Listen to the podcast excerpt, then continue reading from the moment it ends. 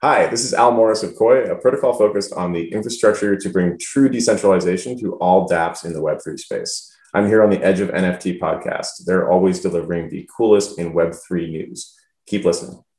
Hey there, NFT curious listeners. Stay tuned for today's episode and find out what exciting Web3 adventures Al Morris from Koii has been up to since we checked in with him last year and find out what your co-host Eathan Janney had to say in response to our own quick hitter questions.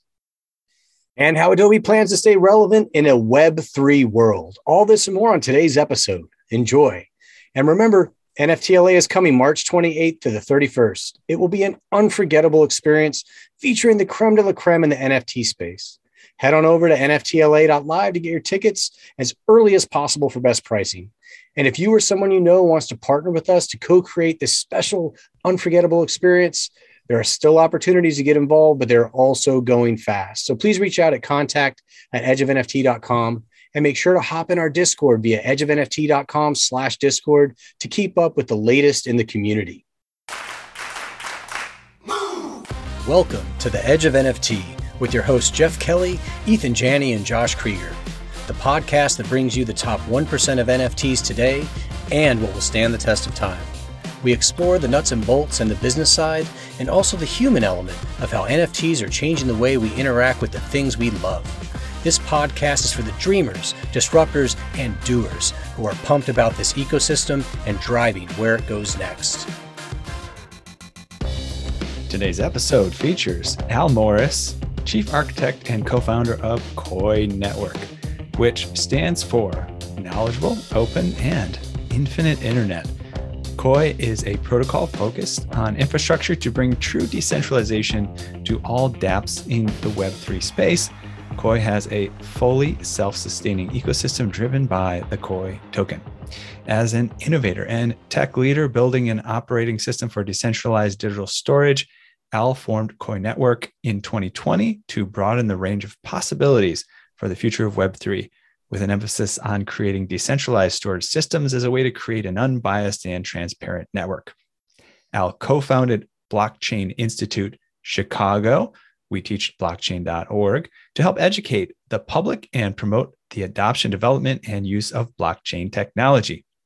Outside of his core responsibilities, Al is an advisor at XYZ Technologies, as well as other projects within the blockchain and crypto community, he is an avid NFT collector, which drove his passion for creating atomic and dynamic NFTs at Koii Network, the fundamental building block of the fair, community owned internet. Al Morris, welcome back to Edge of NFT. Thanks, Eathan. That's, uh, that's a hell of an intro. Really appreciate it. Yeah, the background, man. Here yeah. with you guys again. Awesome stuff. Yeah, dude, dude, so great to have you back, man. Um, and you know, we gave we gave some background on Koii and and you know what it is, but for our listeners who aren't familiar with it, in your own words, man, please share with them the story of Koii and how it came to be.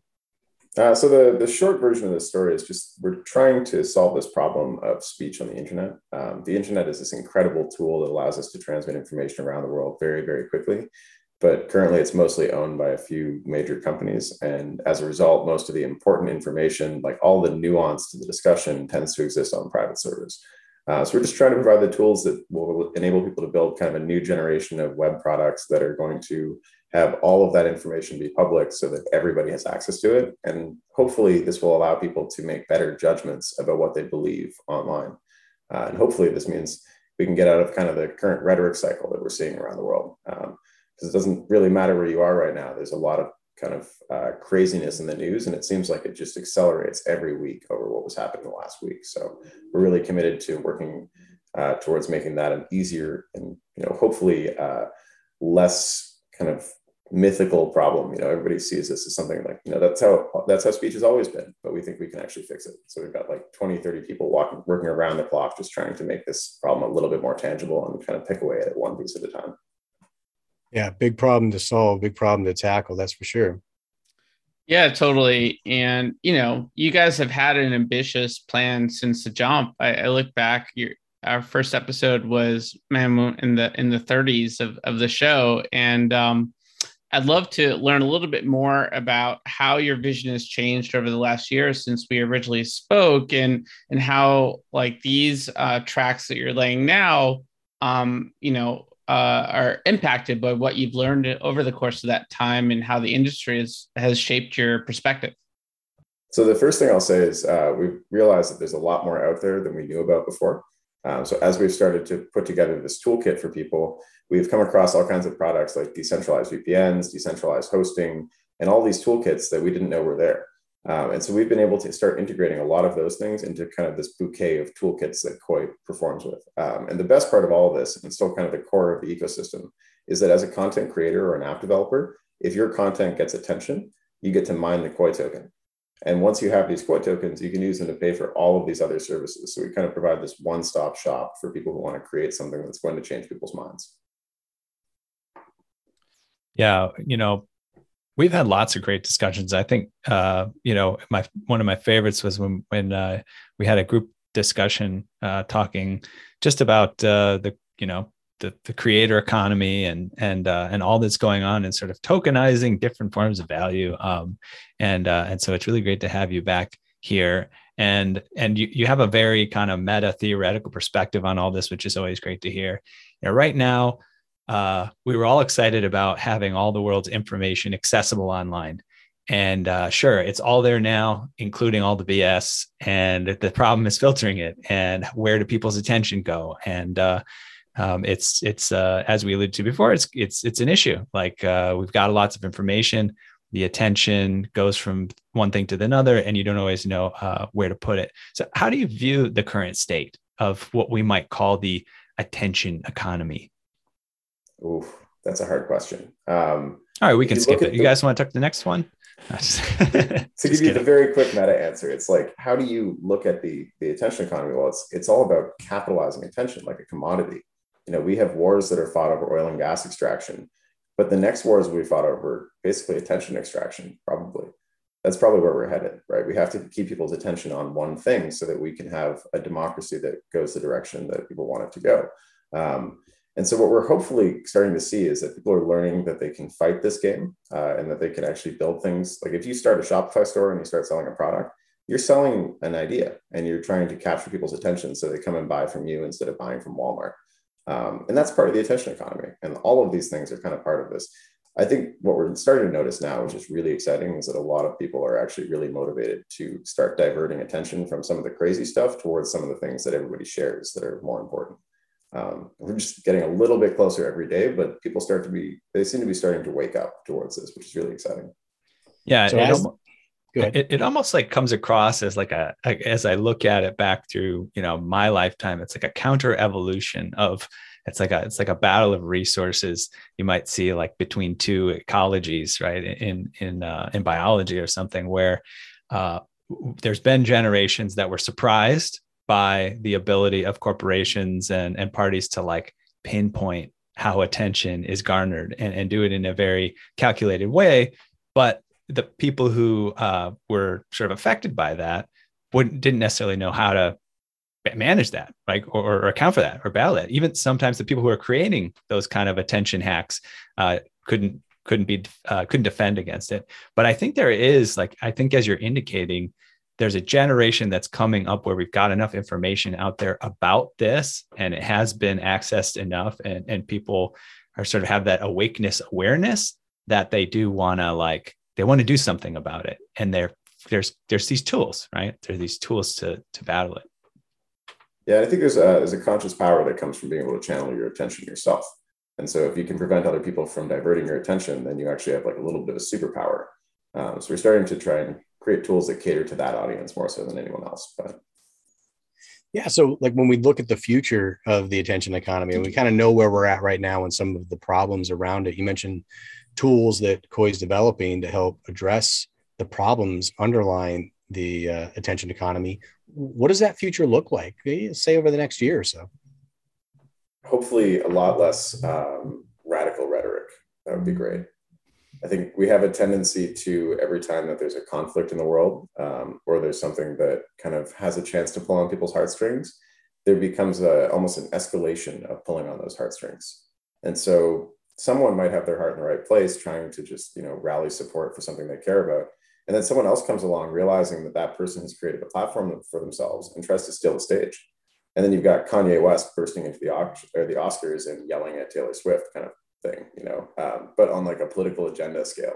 And you know, I just I kind of hope that people start to see this as what it actually is, and they start seeing these arguments that people are making uh, more as kind of arguments that are vying for the attention of the masses, as opposed to uh, rhetoric that's meant to be taken kind of seriously. Because if we take everything that a lot of these politicians are saying seriously now, we would end up fighting so many wars in so many places, and it's kind of terrifying.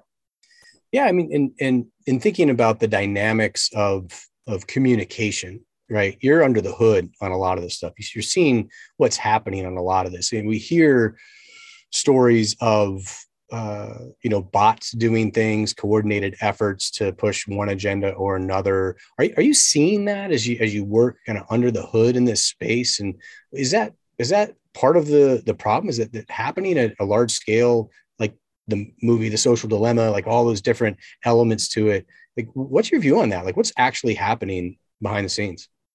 Uh, so I can only speak to the part that I've seen, but having worked in ad networks and working in um, kind of the digital marketing space for a while, you start to see that a lot of the people that are beating you at the game are doing so because they're less ethical.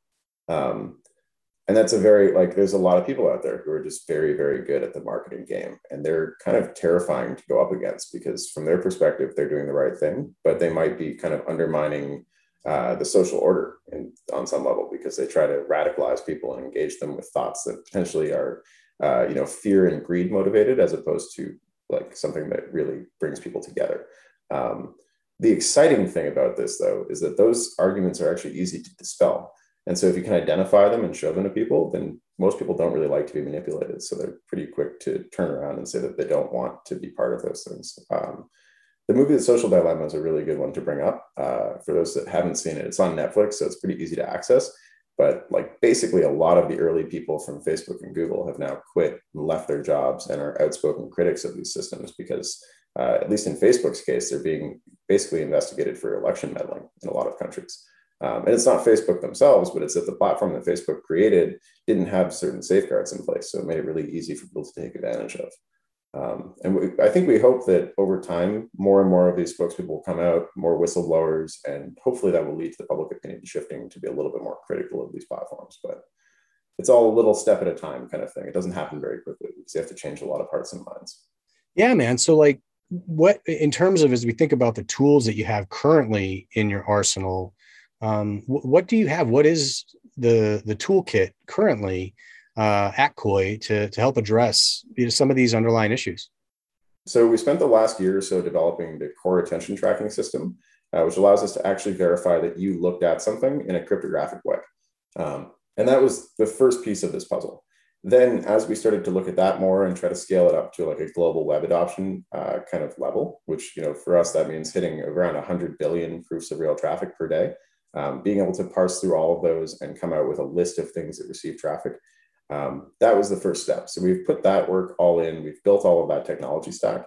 And now what we've built on top of that is a system of templates and app toolkits so that somebody who has very little developer experience can come to this system and deploy their own uh, crowdfunding portal, social media app, um, you know, social leaderboard, content kind of system, messaging app, VPN, anything like this, uh, kind of trying to arm the rebels, so to speak. Um, because if we can take all of these disenfranchised people who are upset about this and then give them either a tool that somebody else has built that will allow them to engage or the tools to build those things themselves, then you know that can really trigger some kind of evolution from that. Um, as an example of this, over the last couple of weeks since we started seeing what was happening on the ground in Ukraine, uh, we developed sort of a Snapchat-like toolkit that allows you to post to decentralized storage. And so you can take a quick video on your phone and then you can post it out to a bunch of decentralized storage networks and make sure it can't get taken down. And then you can also earn some crypto for that. So it's kind of like a nice way to make some money, document what's going on, and make sure that you know this decentralized network of computers will take care of that for you. So you never have to worry about the information being lost. Um, and you can also stay very private and pseudonymous in the process. So there's a lot of these kind of little pieces that we're trying to put together for people. That's that's very cool. Was that um, sort of a spontaneous project that you just developed uh, based on you know what you felt was like a, a need in, in, the global landscape, or is that tied to some of the other major milestones that you already have coming up or recent uh, tools that you built? Yeah, so it was actually something um, we call this toolkit the uh, the mobile toolkit for Koii. Uh, it's what's called a progressive web app, so you can install it without even going to an app store. So we actually already had this as part of the stack that we've been developing for a long time. And then as we put it together, um, you know, we had kind of an early prototype of it a couple weeks ago, and we saw what was happening over there. Uh, saw the need to kind of capture some of this content and be able to say like this firsthand account is real versus this one that maybe not be. Um, and try to capture that kind of nuance. So we've started to deploy it with a number of our community members. We also have a very large community in Ukraine uh, and in Russia. So we've been trying to talk to those community members and see if there's something that we can offer that might help because you know we can give money to lots of organizations. We're working on that. We're trying to help a few people with crowdfunding portals for different uh, food banks and things like that. But you know if we can really provide something that fixes the speech problem as well, I think that has a lot of power to change things. Ultimately, like those of us outside of that situation, we can't say a lot that's going to shift the narrative but if we can help people there talk to each other, then that really might help. Um, How did you get the word out? Um, I mean, are these uh, folks that are just in your Discord and in your Telegram, that, um, you know, that you're communicating with with Twitter? I'm just kind of curious how how you go about marketing an app in in in such a um, you know dynamic environment uh, as as is the case in the Ukraine right now in a hostile environment, it's very difficult. Uh, so we had luckily a lot of people from our community that reached out to us asking if there were toolkits that they could use for this kind of thing. Um, as an example, with Telegram, uh, the founder of Telegram is apparently fairly close with the Russian leadership, and so a lot of people are skeptical of using that service. Uh, some people have moved over to Signal because of this. We had a lot of people asking us for tips on like what could they do to you know communicate in a decentralized fashion that was going to be secure. Um, so we tried to kind of accelerate the development and release of this toolkit in order to uh, respond to those needs. Um, but now, as a result of that, we are talking to a lot of people who we've brought in, we've been brought into contact with, who are contacts of these folks. Um, we're starting to interview a lot of different people in all kinds of places and see what we can do to make it easier for them. Uh, what we're hoping to do in the next little while is to fund somebody who's actually Ukrainian or Russian to build out uh, an extended version of this. And we have a grants pool that we've recently announced. So hopefully we'll get to put a lot of that money towards that kind of an initiative. That's very cool. And yeah, yeah. I guess that sort of leads me to my next question. I'm I'm curious, what are the the next major milestones for Koii? Some of the partnerships that you're you've been cooking up. Maybe um, I saw Al briefly at ETHDenver uh, between uh, a lot of different meetings and, and interviews and whatnot. I think we shared a, a bad coffee together at uh, the only place uh, around that we could find any kind of coffee. So it was, uh, but it was good to see you. So, well, what what have you been cooking up uh, while you've been on the road, and, and what are you guys building? Uh, so we spent most of last year building the proofs of concept for all of these systems that I'm describing, and now what we're trying to do is to um, kind of fine tune the details to get to a global scale. Uh, so one thing that we did recently was we created our own layer one network that does payment settlements between our nodes. Um, and that means that now our nodes can take on a much larger amount of work than they would have previously been able to, and we can do things a lot faster than we could before. Uh, so we're up to about like 2,000 transactions per second. Um, and that also means that as a result, we can track more attention. So instead of being able to track uh, around like a million to 2 million proofs of real traffic per day, which is kind of our cap before, now we're kind of on the order of 100 billion. Um, so really trying to extend the system to get ready for that influx of people that are coming in. Uh, at the same time, we're also releasing these app toolkits that I've been talking about. Um, and so a lot of those will hopefully help developers to onboard into the system. And we've been building out a grants program. Uh, we've actually allocated a couple million dollars towards grants. And so those will all be going to projects that are built on top of this framework that I'm describing. Um, That's really cool. And with regard to this framework, um, to what extent is it going to be compatible with um, developers that are building on some of the traditional social networks like Twitter, for example, versus building their own sort of technology and networks? Uh, uh what's your perspective on sort of supporting those two different paradigms? So that's actually one of the best things about Koii. Uh, we've even recently been talking to like folks like Google and Amazon about how we can make their services more well integrated into Web3. Um, and what we're trying to do with these Koii nodes is that the Koii node can read from many different networks. So not just from Arweave and Filecoin, but also Ethereum and Bitcoin, and from like a Web2 API like Twitter. Um, and so that's actually one of the main advantages of what we've built is that it's able to have this cross-chain interoperability. Um, as a side effect of that, we also can now track attention on YouTube or on a website or something like that.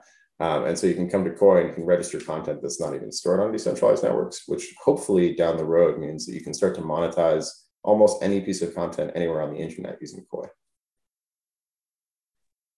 Beautiful. Yeah. And, and we, um, you know, we, we've been learning so much about this, of course, because we're in Web3 and we're in media and we're building a community and we're building a conference. And, and, you know, it's just, it's, it's really incredible the opportunities here, you know, and, and also just the, the ways we're, you know, we're sort of, people are doing this over and over, like organically kind of rewarding people for being a part of the community and, and giving their attention. Um, and that and attention itself can be a reward. People want to be seen. That's that's part of why they want to be part of a community.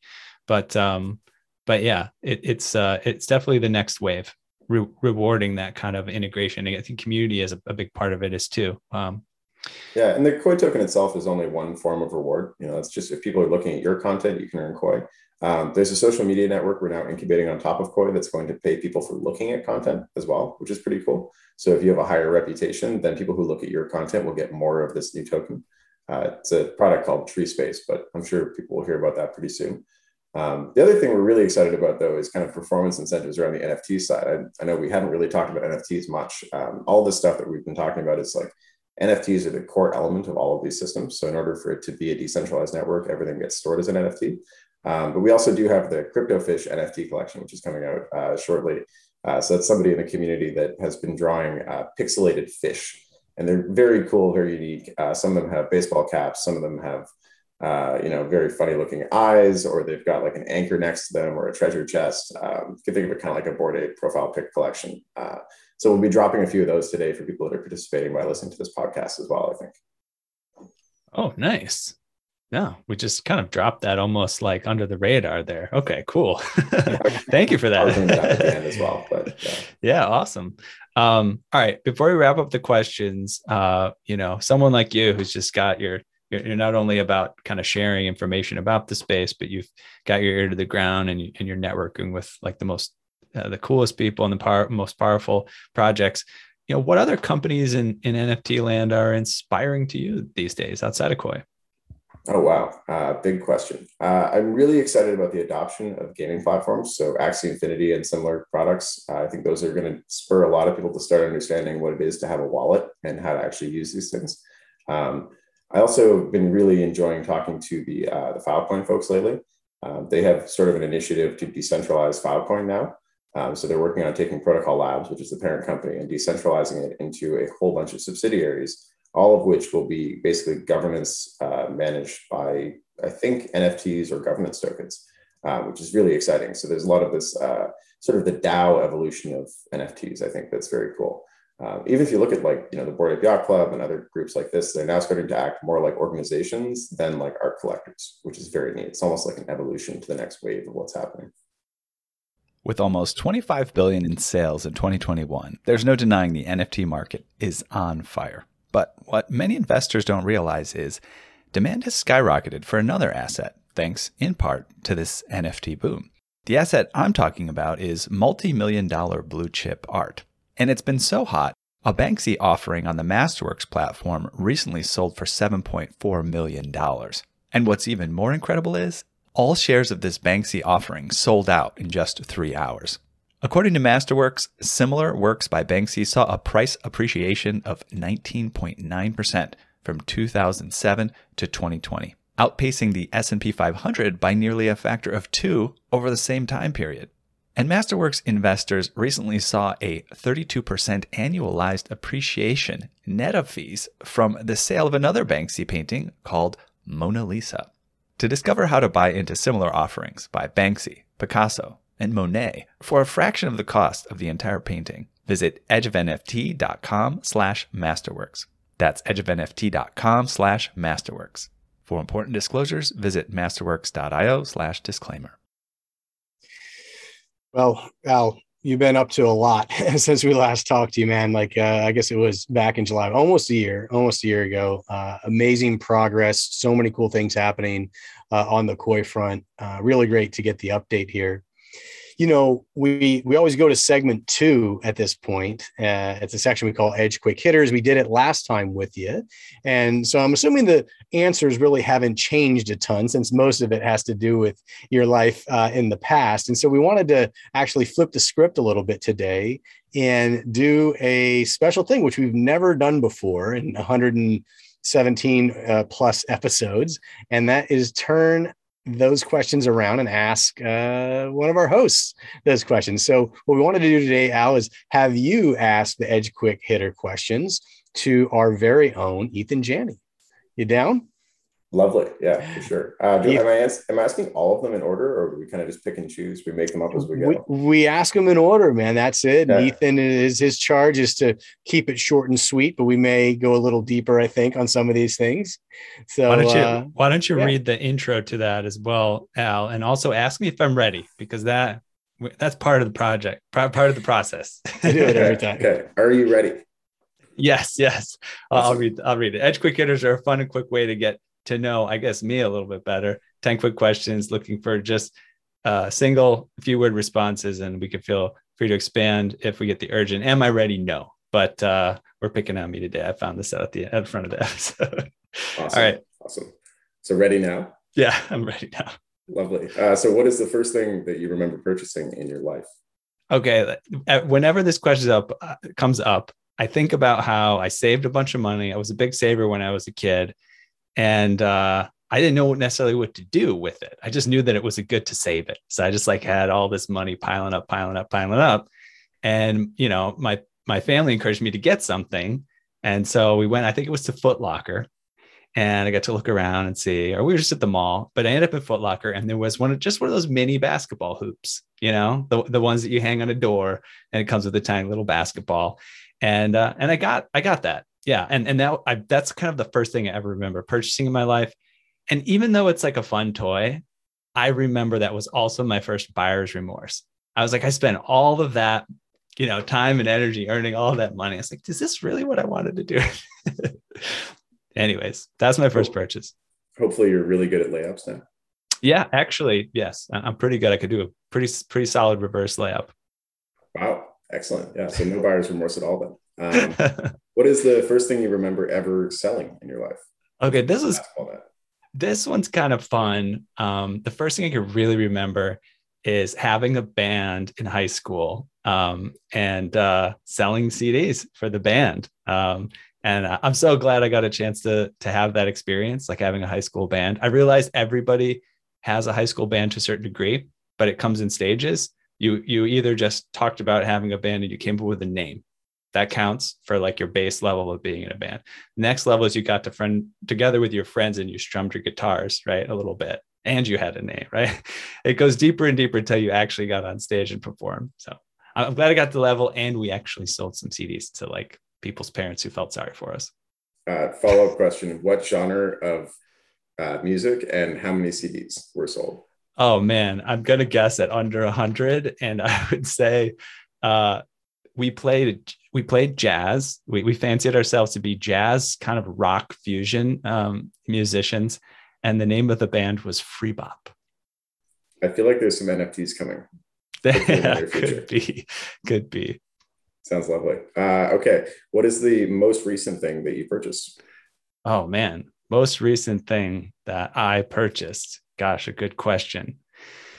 Ah, there's probably some things since then but I had I got a new computer to like, you know, like a gaming level computer, you know, to serve serve the fact that we're doing all these podcast recordings and things like that to make sure it worked. I got a router, a computer, and a modem to upgrade my system. What kind Glad of computer? I did it. What's that? What kind of computer? It is a Dell Alienware uh, M15R5. Sounds very fancy. Um, Go get um, yours today. This uh, this episode is brought to you by Alienware. You guys have a coupon for that?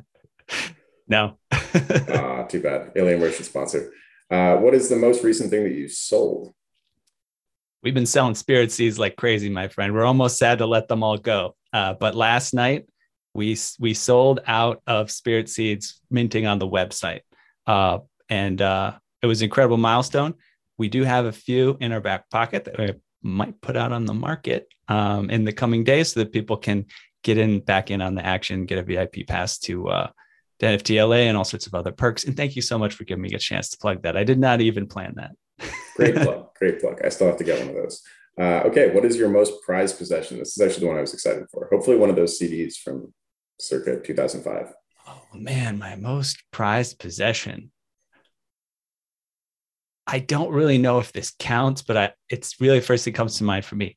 My uniqueness. Just like just like who I am. You know, it's it's not always easy every day. You got your ups and downs, but like having who I am and all the uniqueness of it, I, I treasure that. Yeah, I, I, I certainly can can agree with that sentiment. Eathan is one of the most unique individuals I have met in my entire life. I have to say, Josh is pretty close as well, and Jeff. We, have got quite a crew here of kind of quirky, unique guys. There can be only one. like an NFT. I love it. There you um, go.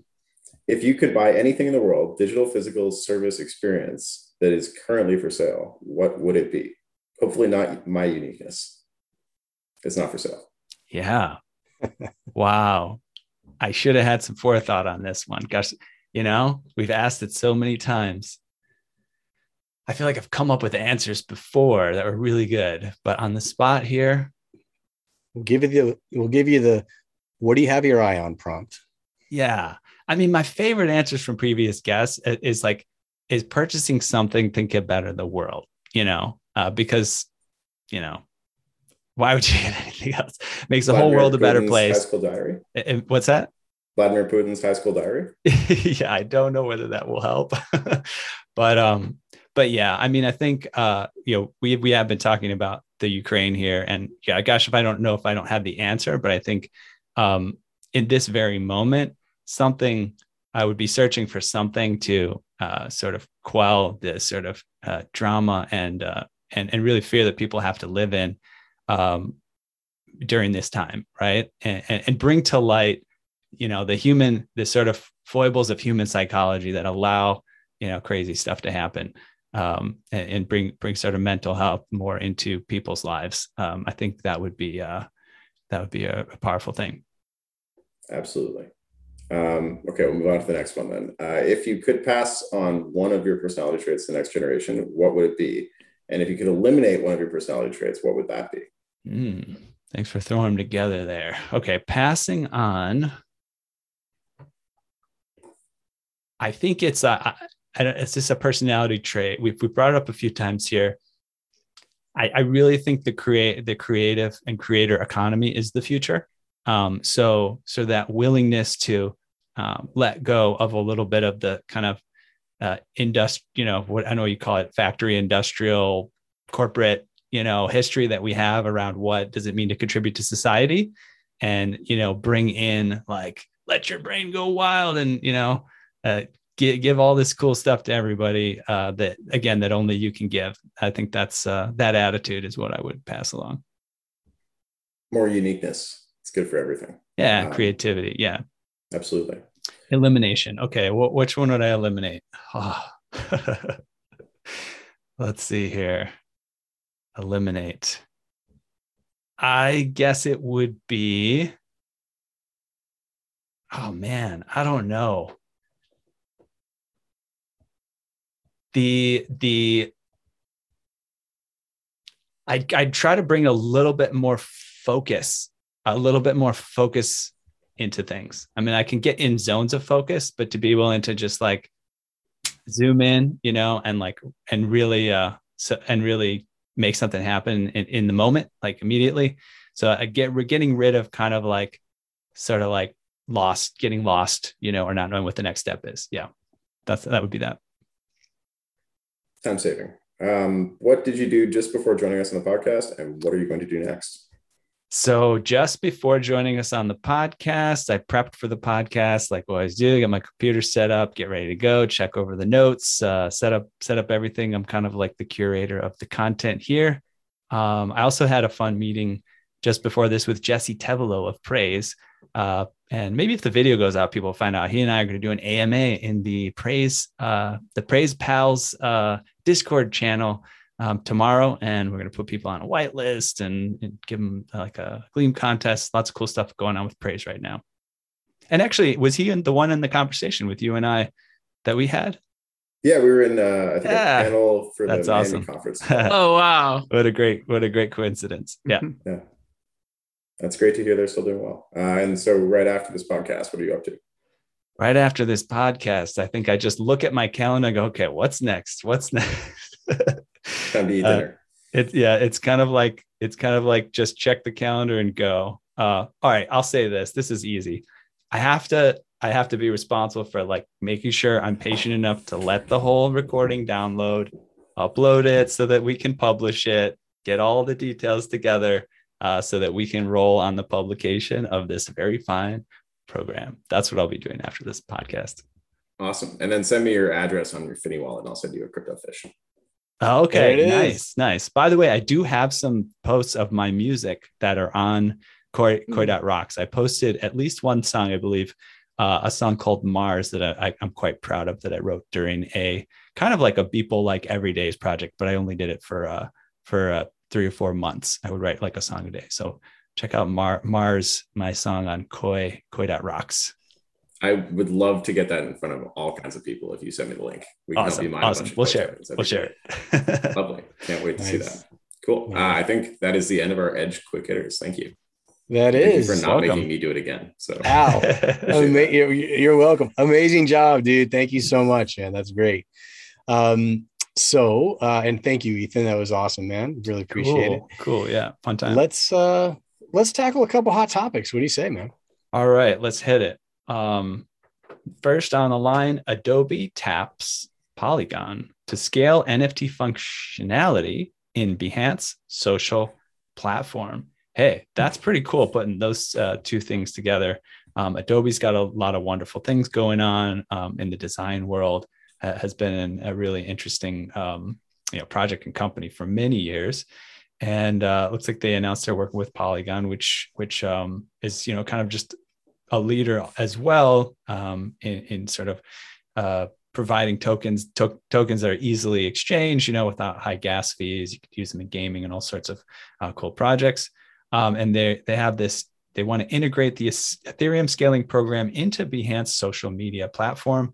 Integration, according to Polygon, will allow creators to showcase NFTs to the world while minimizing their carbon footprint and transaction fees. So I did not expect this. I'll say that, but it does sound pretty awesome. I, I want to know like what were the dominoes that came together to make this happen. sounds like a cool story. Well, I, I don't know. I know Adobe had been doing some stuff in the realm of NFTs and trying to stay ahead of things. And I think it's just great to see, you know, a company that's existing and big and and oftentimes very slow moving, you know, starting to make some moves there to try to to stay up with what's happening because the train's left the station on that front. There's a bunch of companies just kind of sitting tight, and I think that that's a mistake. You got to move, you got to adapt, otherwise you get replaced. And so um, they've kind of always evolved. I feel like over time, as I've seen us go from Web two to Web three and so on. So you know, kudos to them for for continuing that path. I will say it's exciting to see um, more integration with the creator toolkits because, like, when I first learned graphic design, probably 10 or 15 years ago, it was on Adobe. Um, and there's so many new people coming from that ecosystem. So if we get them all to get crypto wallets and they all understand what NFTs are out of the door, and then everything that they create is an NFT by default, like that can't be anything but good for the rest of the ecosystem. Yeah, makes a lot of sense. And we've seen this before um, with render, right? Like kind of like integrating the creation process and the corner kind of accounting process of who made what. And uh, it, it is it is really great. It does hold a lot of promise for for keeping track of things in a better way and, and giving good you know credit where credit is due. Yeah, I, I I love it as just an example of of the Web two sort of legacy companies um, being very creative and partnering with with Web three, and I think that's what we're going to be talking about a lot at NFTLA. There's some really exciting companies that you would be surprised to see in this place, and companies that are in the the sort of traditional crypto space that you're going to be surprised to now see in the NFT space, and I, I, think that sort of melting pot of ideas and innovation is is where we're at as a as a uh, NFT sort of Web3 economy right now. And it's a great opportunity for mainstream adoption. And uh, I think everyone can be part of that process. Yeah, indeed. Should we hit the neck one? Next one? Or the Let's neck do it. one? I don't know. There Punch might be a in neck neck. one. Let's do there it. Might be a neck one coming up here. Yeah. Um, NFT hype fading. Market volume touches the lowest value since July 2021. Interesting. Yeah, we did have a story about uh, quite a rise in value. I think that was back in January. So, um, as Bitcoin and the wider crypto market has continued to bleed recently, the NFT token sector has also seemed to have suffered in the past month. Decreasing values of the volume suggest the NFT market activity is going down, implying that the interest in these digital collectibles may be declining. Wow. I, I, I don't know. I, I think that's that's um, you know a, a biased point of view. We've seen ups and downs in in the overall market, and clearly there's a threshold, right? When when when the crypto market goes down to a certain amount, it is going to impact um, you know ancillary markets like NFTs at some point in time. I think what's more interesting is the NFTs held their own during most of the battle, right? Like it's like it's like a boxing match, and um, and yeah, if you keep getting punched in the face, eventually you're gonna like get knocked down. But but the NFTs were like in the ring, you know, for a really long time, holding their own against like some Goliath boxer, and um, you know, being being the downward pressure on on not only the crypto market but the overall um, global markets right now. So um, I don't really look at this as uh, necessarily a, a quote trend, if you will, on a macro level. I agree, man. It, look, uh, it- looking at the micro, you know, moves, and and by that I mean like even over the course of a full year in NFTs, as much as things change in that time, is totally short sighted. This is a long game, and the things that are are, are going to happen uh, and are happening in real time um, are going to be impactful for the rest of our lives in some form or fashion. It's it's the beginning of it, and so it'll take different shapes and forms over time. But to look at it as even a, a a market just based on the value of, of certain individual NFTs um, is, is missing the point. There's so much more happening here, and I think it's just you know it's sensational, you know, media. Uh, we were talking about some of that before, uh, and uh, to me, when I see that stuff, I'm just like that, looking for headlines, you know, looking for for clicks.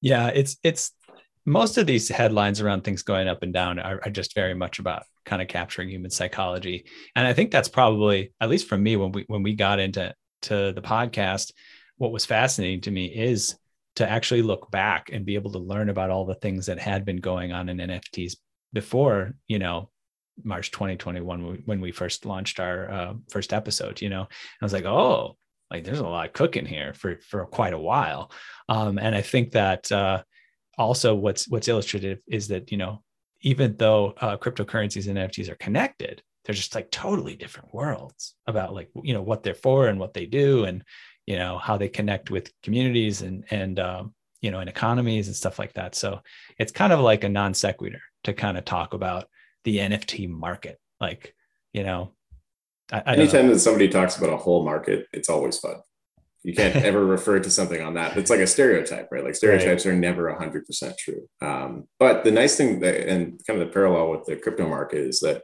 as crypto markets have shown, you know, just because the price of a token goes up or down doesn't really dictate what the underlying value is or whether the underlying value is growing. Um, so most of the founders that I know right now, they've got, you know, two, three, maybe even 10 years of treasury stocked away. Uh, like Polygon, we mentioned before, they have a huge fund now. They're acquiring people, they're building out gigantic technology stacks. They've got developers working around the clock, building the technology underneath it. Uh, and so does Koii, and so does Arweave, and so does Filecoin. Um, and this is kind of always the this is the parallel to what we see in the public market. Is you know there's the public market going up and down, and then there's the actual people walking to work every day and doing their jobs. Um, the cool thing about NFTs now is that now we kind of have these art platforms um, that are going to work the same way. So, like, if the price of a Picasso at Sotheby's goes up and down, it doesn't actually mean that artists are not creating more art or that the auction houses are going bankrupt. It just means that the latest price went up or down and somebody's trying to get on the headlines to make the front page. But slash rant, sorry. you see a lot of this stuff though. It's very frustrating how much of it gets onto the headlines, but it's good to kind of like fact check it sometimes a little bit. Exactly. Um, Indeed. Yeah. So I think um, I think we have a little fan and uh, slash listener shout out to uh, to, Yeah. to to slang out there, Eathan. Let's You do got it. the you got the your finger on the pulse. What's happening? I love these. These are fun. So, as you put on a conference, I'll try to put this in the most vague and friendly way possible. You find out all the intricate ways uh, that people try to get involved in the conference. You know, just just because they want to want to be a part of it. You know, um, hey, why don't you give me a free VIP ticket? That would be cool, and I'll you know hang out because I'm great. It's it's fun to see the kind of things people come up with, and uh, we've been having fun with it, and um, and also being appreciative of all the really wonderful people that that show up and and want to lend a hand. So here's a heartwarming story for us to share that came up in the Discord the other day. Um, Vicky from the Discord, I'll, I'll just read it because it's, it's it tells the story. She's just in a Twitter space with a with a, a member called Almaden Finance, Fan Finance, who really I'm kind of shouting out today. Um, and his real name is Cal Brinkman. So really inspiring stuff. The host of uh, Photos.eth and they did a great AMA uh, together. And uh, it was their first time, did a really good job. And there was an artist friend who was speaking, and she said she could not go to NFTLA due to the price. Okay, so they're having this AMA. She said she couldn't go to NFTLA because of the price. And um, he demanded her wallet address and forwarded the price of the ticket to her. So it was a great, inspiring personal story all around, she said. Uh, but the topper uh, was that uh, that she found out that Almaden also split the amount, right? So the two of these guys, just out of the kindness of their heart, you know, feeling like somebody deserves a ticket to NFTLA, they they put their funds together and they made it happen. So a, a shout out to Almaden Finance, known as Kyle Brinkman, and I'll give people uh, a, to- a project that he's just started, which you might want to check out. It's called Trading Tokenomics, and it seeks to dis- demystify what cryptocurrency ownership means it's important to understand the difference between currencies and stocks. Therefore, their goal is to lead you to ask the right questions before considering a cryptocurrency as a store of value. So, shout out to those folks. Thanks for being part of this community. We, we really appreciate you hanging out. Yeah, that's totally something I could use. Uh, it would cause me to uh, maybe use less ape behavior uh, on such a regular basis. There it is. Hard to avoid. Uh, well, look, that's I think that's a wrap on the core episode. Uh, awesome stuff all around. Al, thanks again for joining us, man. Like it's been great to have you back on. Uh, it's rare that we get a, a second visit, and it's so great to see you again, man. For the listeners who who don't know, where do folks go to follow you and, and Koii and all the amazing things that are happening? Uh, our Twitter is probably the best place. That's Koii Network with two I's, K O I I Network. And you can also go to koii.network, very similar, uh, which is our website. And you can sign up for our mailing list where we have pretty good updates coming out regularly. Um, thanks again for having me on. It's always great to kind of round up the latest kind of goings on in the space. And thank you, Eathan, for sharing your personal life with us. Sorry for that. Thanks for digging into it, man. you did a great job, man. And, and we mentioned it earlier, but just again, uh, we do have a fun giveaway uh, that'll be happening. So just keep an eye on our socials. We'll get you all the details. It's going to be really fun. And, um, uh, you know, uh, you'll learn all about it here very soon uh, once we release the episode. So uh, I think at this point we have reached the outer limit at the edge of NFTs for today. So thanks for exploring with us. We've got space for more adventures on this starship. So invite your friends and recruit some cool strangers that will make this journey all so much better. How? Go to Spotify or iTunes right now, rate us and say something awesome. Then go to edgeofnft.com to dive further down the rabbit hole. And remember, we always invite you to co-create and build with us at Edge of NFT. We are unlocking a whole new way to collect and collaborate with us through our own NFT drops. Spirit Seeds, which uh, is sold out, leading to Living Tree NFTs, which light the way to our event, NFT LA, a one of a kind, immersive, and unforgettable experience at LA Live in Los Angeles, March 28th to the 31st. Check it out at NFTLA.live and move quick on early tickets because they are selling out quickly. Lastly, be sure to tune in next time for great NFT content. And one little piece of advice if you do see a spirit seed for sale on the secondary market, you may want to pick that thing up. It's packed full of value. Uh, we could talk more about that later.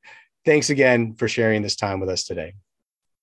This episode was brought to you by today's guest and sponsor. The creators of Edge of NFT will be compensated to support the production costs associated with the program. We are very selective when deciding who to have on these shows, but we are learning as we go just like you. The views expressed are for educational, informational, and entertainment purposes only, and are not intended to serve as an endorsement or investment advice. You are urged to do your own research as well as consult a reputable financial advisor before making any investment or purchase decision.